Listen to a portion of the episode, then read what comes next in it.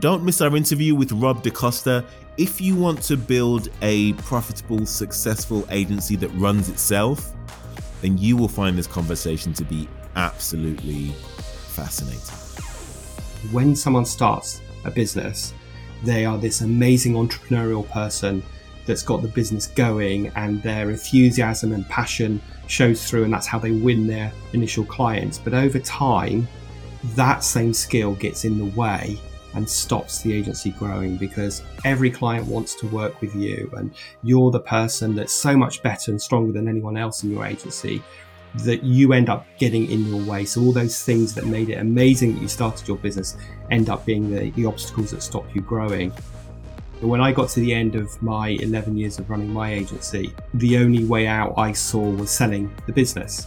And that's what I got very fixated on, and that's what we did in the end. But now I realize that there are many other options when it comes to succession planning.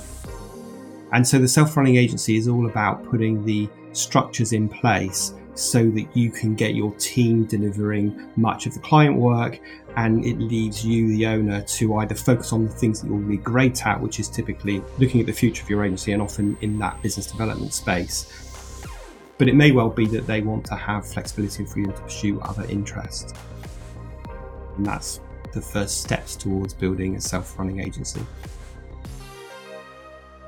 Subscribe wherever you get your podcasts.